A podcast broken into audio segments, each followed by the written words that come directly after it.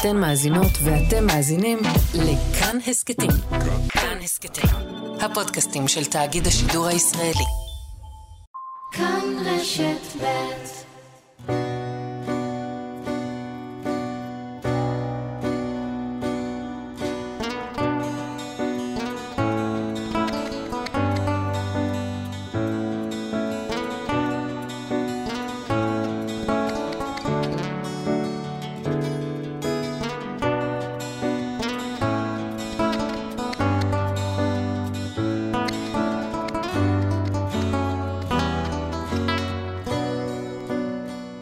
היי, אתם מאזינים להסכת שניים עם אשכול נבו. בפרק הזה נדבר עם דנדן בולוטין על איך זה לגור בחוות בודדים, איך מטפלים בדורבן פצוע, ומה עזר לו לשרוד את התוכנית הישרדות.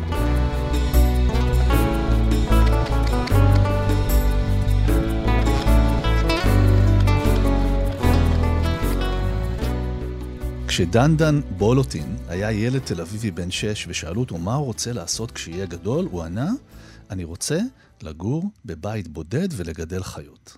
היום, יחד עם בת זוגו לילך, הוא גר בחוות בודדים בנגב, ושניהם מצילים חיות פצועות. בחווה גדלים להם בין השאר צבעים, איילים, עטלפים, דורבנים, נמייה, תנים, קרקלים, למורים וצבים. חוץ מהחווה, הוא מטייל בעולם, מדריך קבוצות בטיולים אקזוטיים, ולאחרונה גם שרד את התוכנית הישרדות. שבת שלום, דנדן. שבת שלום. תשמע, יש לי פה מלא שאלות, אבל אני חייב, פתאום חשבתי, איך מטפלים בדורבן? זה לא דוקר? האמת ששלנו כבר נחמדים. אה, הם, יש להם איזה מין מנהרה שבנינו להם, שאפשר לפתוח שם דלת. ואז הם באים, אז אם אני בשקט ולבד, הם יוצאים, מוצאים את הפרצוף, חמודים נורא. אם הם עצבנים, צריך מאוד להיזהר, כי הוא יכול לקפוץ אחורה, והקוצים שלהם זה לא נעים. וכשיש דורבן פצוע, איך ניגשים אליו? אם הוא באמת צריך לטפל בו ממש. אלה שלנו לא פצועים, אבל אם כן, לפעמים אין ברירה, קודם מרדימים אותו, מטפלים בו שהוא ישן, ואחרי זה, אם באמת צריך לטפל טיפול פיזי, אז אני חייב להרדים אותו קודם. חייב להרדים אותו, כן. אוקיי. ביררנו את שאלת הדורבנים. כן, כן, ואני גם לא מלטף אותם. אה, אני מניח שיש מספיק חיות ללטף, זאת אומרת, כן. לפי מה שקורה. לא מי, מי החיה הכי לטיפה מכל מה שיש לך אה, בחווה? חוץ מחיות הבית, כי יש חיות בית. הגדיים של העיזים הם מתים על יחס, כן, הם, הם נדחפים ממש. הם רוצים מגע. כן, וגם יש טן אחד שמאוד אוהב שאני מלטף אותו. ממש, טן. כן, כן, הוא ממש מיילל. אוהב, הוא מייבב כמו ילד, גור כלבים חמוד. והקרקל, שהוא היה קטן, הוא היה מאוד לטיף, עכשיו פחות. זה עבר לו. השם הזה, חוות בודדים, אני לא יודע מי המציא את זה, את המינוח הזה, זה כנראה היה לזה צרכים אה, סטטוטוריים, אבל זה מיד מרמז שאנשים בחווה או בודדים, או שהם אה, בחרו להתבודד. האם זה נכון? זאת אומרת, יש בדידות במגורים בחווה כזאת שהיא רחוקה מיישובים אחרים? קצת, אבל צריך להגיד את האמת שבדידות זה, א', יש שני סוגים של בדידות. יש תל אביבים בודדים, שהם חיים בבדידות נוראית ומרגישים בודדים בחיים, ויש חוואים... בעודם בעיר גדולה מוקפים כן, אנשים. כן, כן, באמצע תל אביב, הם באמת מרגישים דיכאון מבדידות, בלי קשר לקורונה, הקורונה עוד יותר גרוע. בחוות בודדים, עוד פעם, בארץ, בואו נשים דברים בפרופורציות, יש קצת בדידות, אני מניח שבהתחלה, שרק הקמנו, והייתי נוסע לשלושה שבועות להדריך טיול, והשארתי את לילך לבד בבית, בקרוון, בלי חשמל, אז זה יותר בודד, אבל בסך הכל אנחנו גרים בארץ, זה לא כל כך בודד. אנשים מגיעים, זאת אומרת, יש איזה, אנשים מגיעים, אתם יוצאים, יש איזה מין תחושה של דינמיות אנושית, אבל, או, או שיש באמת ימים שלמים שזה אתם והחיות? לא, לא, אין כבר. בהתחלה היה יותר, ולילך 17 שנים עבדה רק בחווה. אני יותר מסתובב, כי אני מרצה הרבה, ומדריך טיולים, אז אני יוצא הרבה. ובאות קבוצות לבקר בחווה, אבל עכשיו לילך עובדת בחוץ. Mm. אז אין כל כך בדידות. נכון שבערב, אם בא לי לקפוץ לחברים, אני לא קופץ, כי אין לי כוח לנסוע עד הכביש. אבל לכולם יש מכוניות, זה לא, זה לא באמת בדידות כמו בחלומות על בודד. קיצונית. כן. אגב, בדידות קיצונית, אני חושב על טיולים, ואתה, ואתה טייל אה, גדול, גם אני מאוד אוהב לטייל. מצד אחד, בטיולים שעשיתי, הרגשתי תחושות החיבור העזות ביותר לאנשים, לפעמים לאנשים שהכרתי באותו יום, ומצד שני, אני גם זוכר תחושות של בדידות חריפה. חווית כאלה גם במסעותיך הרבים? כן, כן, יותר בקטע של החיבור לאנשים. באמת, בטיול פתאום אתה פוגש מישהו, ואחרי שלוש שעות אתם מטיילים ואתם החברים הכי טובים בעולם. שניכם לבד, בטבע, באיזה טרק, או סתם בתחנה מרכזית מחכים למישהו, והוא החבר היחידי שלך בעולם באותו רגע. והיו גם קטעים שהייתי לבד לגמרי בטיולים, ואז אתה מרגיש באמת בדידות. קראתי שהיית ביער נורבגי, חוטב עצים בחורף, רק אתה בבקתה במשך כן, חודשים? כן. איך שורדים דבר כזה? זה היה רק חודשיים, ובעל הבית הגיע פעם בשבועיים, שלושה חודש, הוא הגיע שלוש פעמים בתקופה, אה, לשלם. אז הוא בא, ואז נורא, הייתי נורא מתרגש, אבל הבית מגיע, זאת אומרת, אני אראה בן אדם.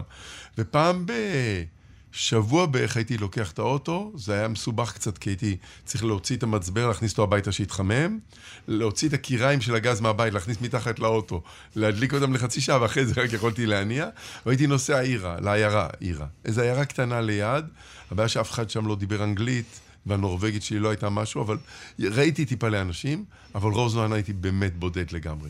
וזה היה קשה? זאת אומרת, זה, אתה זוכר את זה כחוויה של אפלה? או שהיה בזה גם משהו, את אולי גם בדידות מחדדת לנו דברים, היא מחדדת לנו איזו יכולת להיות עם עצמנו. אני חושב שגם וגם. קודם כל הייתה אפלה, כי הגיע חורף בנורבגיה, הייתה אפלה באמת. אבל כן, גם פתאום הרגשתי באמת מה זה להיות לבד, לבד, לבד. בקושי היה לי רדיו שהצלחתי לקלוט רשת ב'. רק את זה בגלים ארוכים, AM אני חושב. וואו. רדיו נורות כזה שמצאתי שם. אז מדי פעם שמעתי, אבל יש משהו בזה שזה מחדד. אני לא מתפלא למה ביהדות יש את הקטע של התבודדות בטבע, והיה לי שם טבע מטורף. יער, אגם קפוא, שלג מטורף, מינוס 30 ומשהו מעלות הגיע.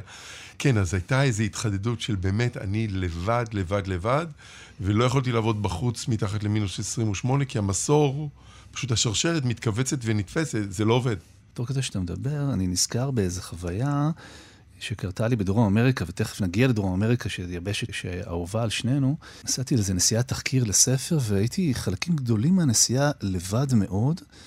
כאילו יש איזה מין, אתה חוצה מין איזה סף. זאת אומרת, יש בדידות, והבדידות, אתה מתמודד איתה, ו- ויש בה גם איזה מועקה, אבל אז, אם עברת את הסף, פתאום אתה נזכר שבעצם די כיף להיות איתך. זאת אומרת, יש איזה מין, כן, בעצם אני, אני יכול להיות עם עצמי, יש לזה איזה עוצמה, לא? אני חושב שזה מאוד נכון מה שאתה אומר, אבל רק לאנשים שאוהבים את עצמם. בן אדם שלא סובל את עצמו, ויש כאלו, אז להיות לבד עם אחד שאתה לא סובל זה בעיה. אני אוהב את עצמי.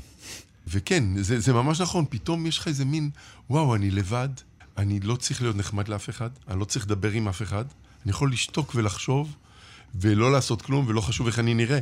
ולא, אוקיי, לא בא לי לצחצח שיניים עכשיו, אני אצחצח עוד שעתיים. יש בזה משהו, כן, יש בזה משהו מזכך. אני, אני אשאל אותך רגע על דרום אמריקה, אני צריך את העזרה שלך ב- בלהסביר, בלפענח משהו. אני הגעתי לדרום אמריקה ב-1995, פעם ראשונה. טוב, אתה עוד ילד, כן. נכון. טיול אחרי צבא, ושמנו את המוצ'ילה, ב- את התרמיל באיזה מין אכסניה כזאת, בקיטו, באקוודור, שזה גם מדינה שאתה בילית בזמן.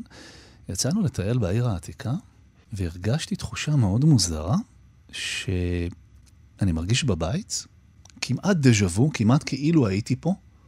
ותוך שבועיים כבר פטפטתי בספרדית, ממש איזו תחושה שלא קרתה לי בשום מקום אחר בעולם, ואגב, קרתה לי שוב ושוב כשחזרתי לאמריקה הלטינית, אני כבר פעם תשיעית לפני הקורונה נסעתי לפנמה. אני, יש לי איזה חיבור שאני לא מצליח להסביר אותו, אז מכיוון שאתה שם לא מעט והיית יותר ממני, וחיית חמש שנים עם שבט באמזון, אז אולי תסביר לי וגם תספר על החוויה שלך.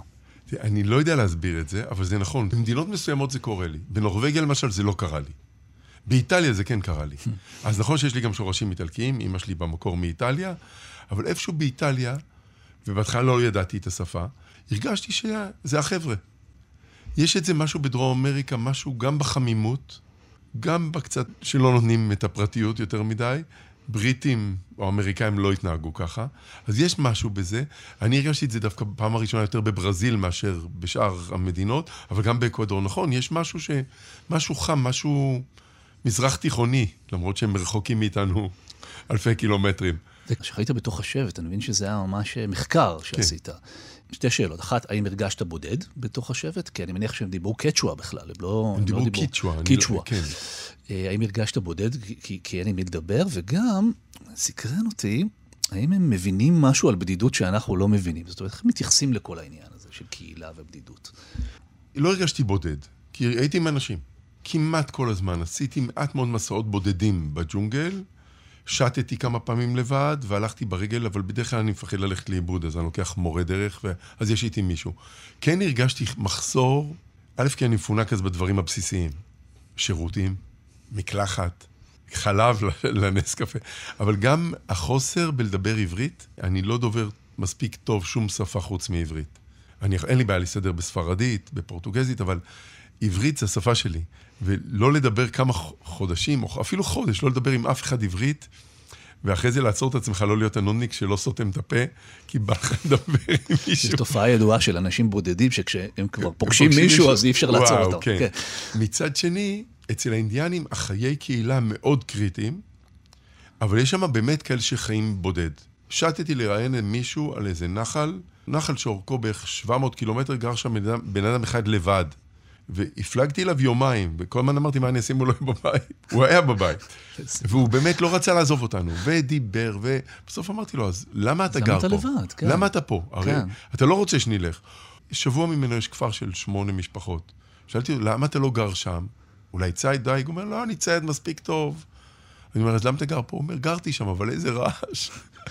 אז המושגים שלהם על בדידות שונה משלנו. הם השתמשו אגב באותה מילה, במילה בדידות, הם יקראו לזה לונלינס בקיצ'ווה? אה, אני לא דיברתי איתו קיצ'ווה לצערי, אז ידעתי כבר קיצ'ווה, אבל לא מספיק טוב בשביל להגיד בדידות, עד היום אני לא יודע איך אומרים בדידות. אמרתי לו לבד, ובספרדית דיברתי על בדידות. שאלתי אותו, למה אתה לבד פה? ואמרתי לו, תראה, כל הג'ונגל מסביבך, אין פה אף בן אדם. יש לך אמנם כלב, אבל כלב זה הידיד הכי טוב של האדם, אבל זה לא תחליף. לא תחליף. בעיניי. אה, כן, אז יש יותר בודדים מאיתנו. אני חדש ברדיו והסבירו לי שצריך להגיד מדי פעם עם מי אנחנו נמצאים. אז אנחנו נמצאים עם דן דן בולוטין, ואנחנו בתוכנית שניים, אני אשכול נבו, ואנחנו משוחחים על טיולים ועל בדידות ועל קרבה בין אנשים. ואני רוצה לשאול אותך על הישרדות. עכשיו, אני, אני אתחיל, אני אפתח בווידוי. אף פעם לא ראיתי הישרדות, ו- והפעם הראשונה הייתה אתמול לקראת השיחה איתך, והתמקדתי בקטעים שבהם אתה מופיע. למה לא ראיתי אף פעם הישרדות? כי יש לי איזו תחושה לא נעימה של ניסוי בבני אדם, שקצת קשה לי לצפות בזה. ו... אני בעד ניסויים בבני אדם. אז זהו, עכשיו הסתכלתי עליך, וכן, יש לי איזו, איזו, איזו מחשבה, ותקן אותי אם אני טועה, אני, הייתה לי תחושה שמאוד חשוב לך לשמור על עצמך בתוך הסיפור הזה. זאת אומרת, להישאר אתה, כי זה משחק, אם הבנתי אותו נכון מהקטעים שצפיתי אתמול, זה משחק שיכול לקחת אותך ביחסים הבין-אישיים לאזורים של מניפולציה וממש שקר ובגידה, זאת אומרת, איך התמודדת עם זה? תראה, א', האמת, גם אני לא ראיתי את התוכנית עד שנסעתי לשם. כשחזרתי, צפיתי בעונה הקודמת. זה נכון מה שאתה אומר, אבל זה לא עבר לי בראש. אחרי שעתיים אתה לא זוכר שיש מצלמות ומיקרופון, באמת, אתה לא חושב על זה. אבל חשוב לי להישאר בן אדם, לא כדי איך אני אצא בטלוויזיה, אלא כי אני לא רוצה לא להיות בן אדם. אני לא מוכן לעשות, לשקר, אני לא מוכן לעשות מניפולציות, עד גבול מסוים של המשחק שבעיניי הוא מקובל. אין שם חוקים, אבל כל אחד לוקח את, את זה לח, לאיזה כיוון שהוא רוצה. אני לא מוכן להתלכלך יותר מדי. מה, מה הקו האדום שלך? זאת אומרת, מה לא היית מוכן באמת? לא מוכן לשקר. בחיים. לא מוכן לשקר. כן. לא מוכן לבגוד בחבר. לפעמים אם אין ברירה, בסוף, אוקיי, נג... בסוף חייבים להדיח מישהו. אני כל הזמן טענתי, אמרו לי, אתה, אני גם אמרתי על עצמי, שאני האבא לשכונתי שלא מבין את המשחק. זה לא מדויק, הבנתי את הרעיון, אבל גם כשמשחקים בשכונה, אם כולם ישחקו ספורטיבי ויפה, אז ברור שמישהו ינצח, אבל אם מישהו יתחיל להיות, לשחק מלוכלך, ועוד כמה ישחקו מלוכלך, יכול להיות שבסוף לא תהיה ברירה וכולם יתחילו לשחק מלוכלך. אני לא מוכן להיכנס לזה. אז זה היה הקו שלי. שוב, אני מתבסס רק על הקטעים שראיתי אתמול. יש משהו שבאמת לוקח אנשים למקום חייתי, נכון? זאת אומרת, אני חושב שהפורמט מזמין איזה, איזה משהו חייתי שיצא מאיתנו בני האדם. עכשיו, אתה חי, אתה חי עם חיות, אז אתה יכול בטח לראות את זה, לא? נכון, מצד שני, תראה, קודם כל, באמת רעבים שם. שבוע ראשון... רעב אמיתי. רעב אמיתי. שבוע ראשון אין אוכל. יש מים חופשי, אבל אין אוכל. אחרי שבוע אתה מקבל אבל כמויות מאוד קטנות של אוכל. מה עושה רעב לך באופן אישי? כלום. כלום. כשהייתי צעיר הייתי מתחרפן. כשאימא שלי הייתה רואה שאנחנו הולכים מכות, בואו לאכול. כן, ילד רגיל, שלושה בנים בבית, זה מה שאנחנו עושים. אז זה מוציא את החייתיות. החוכמה בעיניי של בני אדם, אוקיי, אז תתאפקו קצת. יש התנהגויות שעכשיו אני רואה, כי לא את הכל ראיתי שם. מה שמדברים מאחורי הגב, מה שמדברים בשבט השני, רק עכשיו אני רואה. חודש עכשיו לא ראיתי כי הייתי באנטארקטיקה, אני עושה השלמות. יש דברים שלא מקובלים עליי, זאת אומרת, אני לא חושב שצריך לנהג ככה. אם אני הולך בפרפרזה לכנסת של היום, יש אנשים בכנסת שמדברים בצורה שלא מקובלת עליה, שנבחרים שלי ידברו ככה. בלי קשר לצד הפוליטי. מאמסלם ועד יאיר גולן, הפוכים. שניהם אני לא מוכן שנציגים שלי ידברו ככה. כשאני אהיה בכנסת אני לא אהיה, כנראה. אני לא מוכן לדבר ככה. יש לי גבולות של צורת התנהגות.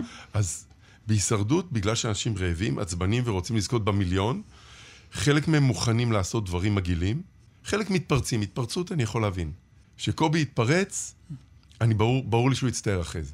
אבל יש כאלה שהם לוקחים את זה בלי בושה, והם אחרי זה מתנצלים, אבל הם מעליבים, פוגעים, לא צריך את זה, אפשר לשחק גם בלי זה.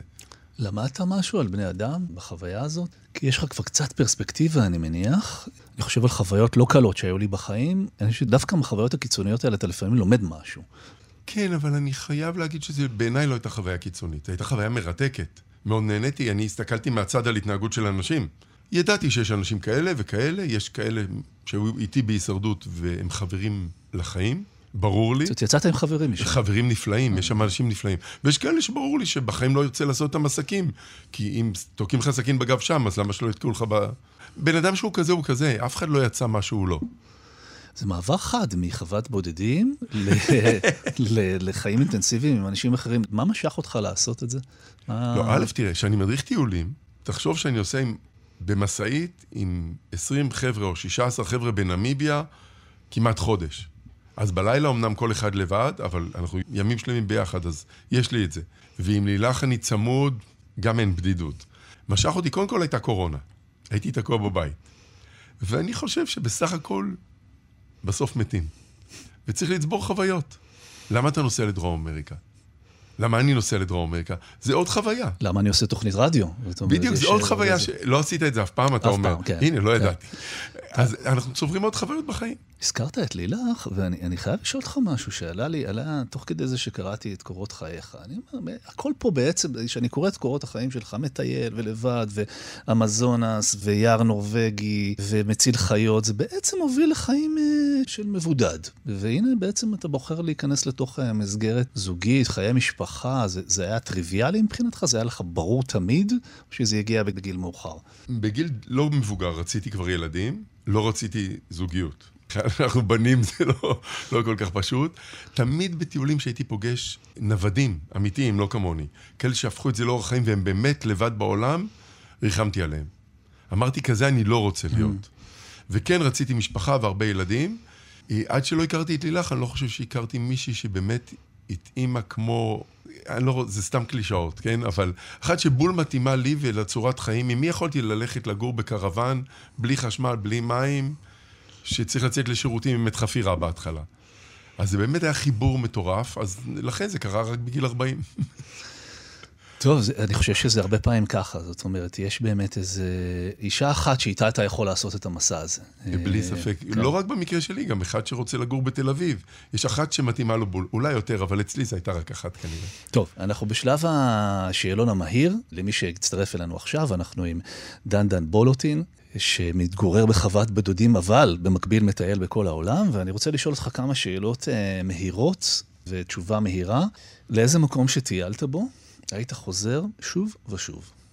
יש כמה, נמיביה זה מקום ראשון אני חושב, צ'ילה מקום שני. איפה, חוץ מבבית, אתה מרגיש בבית? איפה הבית השני שלך? רק בבית. רק בבית אתה רק מרגיש בבית, אין בית באמת שני. בבית, רק בבית. מה הדבר הכי מוזר שאי פעם אכלת? אין, אין סוף פחות או יותר. תן לי אחד. אין זחלים של חיפושית דקל, חיפושית, הד- חידקונית הדקל. זחלים של? חיפושית? חידקונית הדקל. זה טעים? של חיפושית. טעים? זה מעדן מטורף. עכשיו, עכשיו קשה לי לדבר כי יש לי רוק, אבל לא חשוב. איך נראית השבת שלך? אתה קם בבוקר, שבת, מה הדבר הראשון או השניים שאתה עושה? השני הראשונים זה קפה, גם הראשון וגם השני. ויוצא שחור אה, נס? לא, מה? לא. הראשון נס, השני קפוצ'ינו. אוקיי. ואחרי זה יוצא החוצה ונהנה מהיופי של הטבע בחווה. השאלה הבאה, היא שאלה שלא שאלתי כבר הרבה מאוד שנים, אבל אתה הבן אדם לשאול אותו, איזה ספר היית לוקח לאי בודד? כי אצלך יש סיכוי שגם תגיע לאי בודד. הייתי הרבה פעמים באי בודד, באמת שאני לא יודע. אתה יודע משהו? הזקן והים. זה כן בעיה. מאה שנות בדידות. אגב, הייתי ב- ליד פנמה לפני שלוש שנים, יש את איי סן בלאס, בטח אה, אתה לא בטח מכיר, לא מכיר. הייתי, אז זה שטרם- ממש, טרם הייתי. הייתי פעם ראשונה בחיי באי בודד, ולא היה לי ספר, וזה באמת, המצב היה קשה. נמשיך בשאלות האי בודד. מותר לך אגב, לקחת... תמיד אני לוקח איתי ספר, או ספרים, ואולר. זה שני ואולר. דברים שתמיד יש לי. ספר ועולר זה יפה. נמשיך בשאלות האי הבודד. מותר לך לקחת בן אדם אחד לאי בודד, ואנחנו מוציאים רגע את לילך והילדים מהעניין, כי זה ברור. בן אדם אחר שתיקח לאי בודד, מי זה יהיה? היה אחד שהייתי לוקח אותו, הוא טבע למוות לצערי לפני. הייתי לוקח אותו. מה שמו? אורי שרון. אורי שרון, חבר טוב. משתתף בצערך, זה מאוד קשה כש... כשמאבדים חבר קרוב. מה העצה הכי טובה שקיבלת, אה, או מאבא או מאימא שלך, או מחבר קרוב? שתי עצות. אחת זה, קודם כל, חברים ומשפחה. והדבר השני, לא חשוב מה אתה עושה, תעשה את זה טוב. עד הסוף. עד הסוף. עד הסוף. טוב, אנחנו בשבת, אה, והמאזינים שלנו מסיימים אה, להקשיב לתוכנית בסביבות אה, 12, ויש להם עדיין זמן, זאת אומרת, עוד לא מאוחר לצאת לטייל. אם אנחנו כבר פה עם טייל, אז בואו נשאב ממך שתי המלצות. אחת לטיול שבת, שאפשר לעשות עוד השבת הזאת, והשנייה, אם פותחים את השמיים והכל בסדר, ואפשר לנסוע גם למקום בחו"ל. אוקיי, אז שבת, עכשיו בעונה הזאת, צפון הנגב חד משמעית, לא אליי הביתה, אל תבואו אליי לחווה, אני מתיישב בודד. אבל אה, הנגב טוב, עכשיו... טוב שהזהרת, כן. כי אני חושב שאם לא היית אומר את המשפט הזה, היית עכשיו בצרה. זה, אבל הנגב עכשיו נפלא. ירוק, ועוד מעט מתחילות הכלניות, עכשיו זה הזמן לצפון הנגב, חד משמעית. ובעולם? קרוב או רחוק? מה שאתה הכי אוהב, בלי מגבלות. אני חולה על סאו ג'ורג'יה, זה ליד אנטארקטיקה, אבל קצת מסובך, נורא יקר, קמצ'טקה. קמצ'טקה. טבע בתולי, נפלא, גן עדן. תודה רבה לך, דנדן בולוטין. עשית לי חשק גם uh, לטייל, וגם לפגוש אנשים, וגם באיזשהו אופן מוזר להיות בטבע לבד. כל החשקים האלה עכשיו התערבבו ביחד בשיחה. הזאת, ואני מאחל לך גם את שלושת הדברים האלה, אה, שתמשיך ליהנות מזה. תודה רבה. תודה, הרבה טיולים, ואחלה תוכנית, תמשיך. תודה, תודה.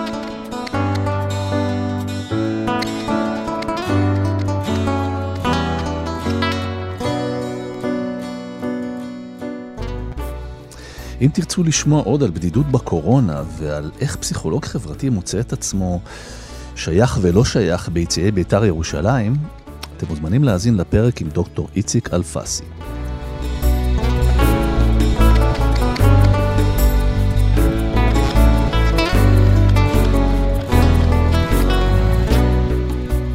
האזנתם לפרק של שניים. העורכת, איילת דוידי, עיצוב קול ומיקס רובנמן. אם היה לכם מעניין, נשמח אם תשתפו את הפרק. אם יש לכם הערות על מה שאמרנו, אתם מוזמנים ומוזמנות לכתוב בקבוצת הפודקאסטים שלנו כאן הסכתים. תוכלו לכתוב לנו גם בעמוד הפייסבוק שלנו כאן ב'. את כל הפרקים שלנו והסכתים נוספים מבית כאן תוכלו למצוא באפליקציות הפודקאסטים האהובות עליכם, באתר שלנו וגם בספוטיפיי. אני אשכול נבו, נשתמע. thank you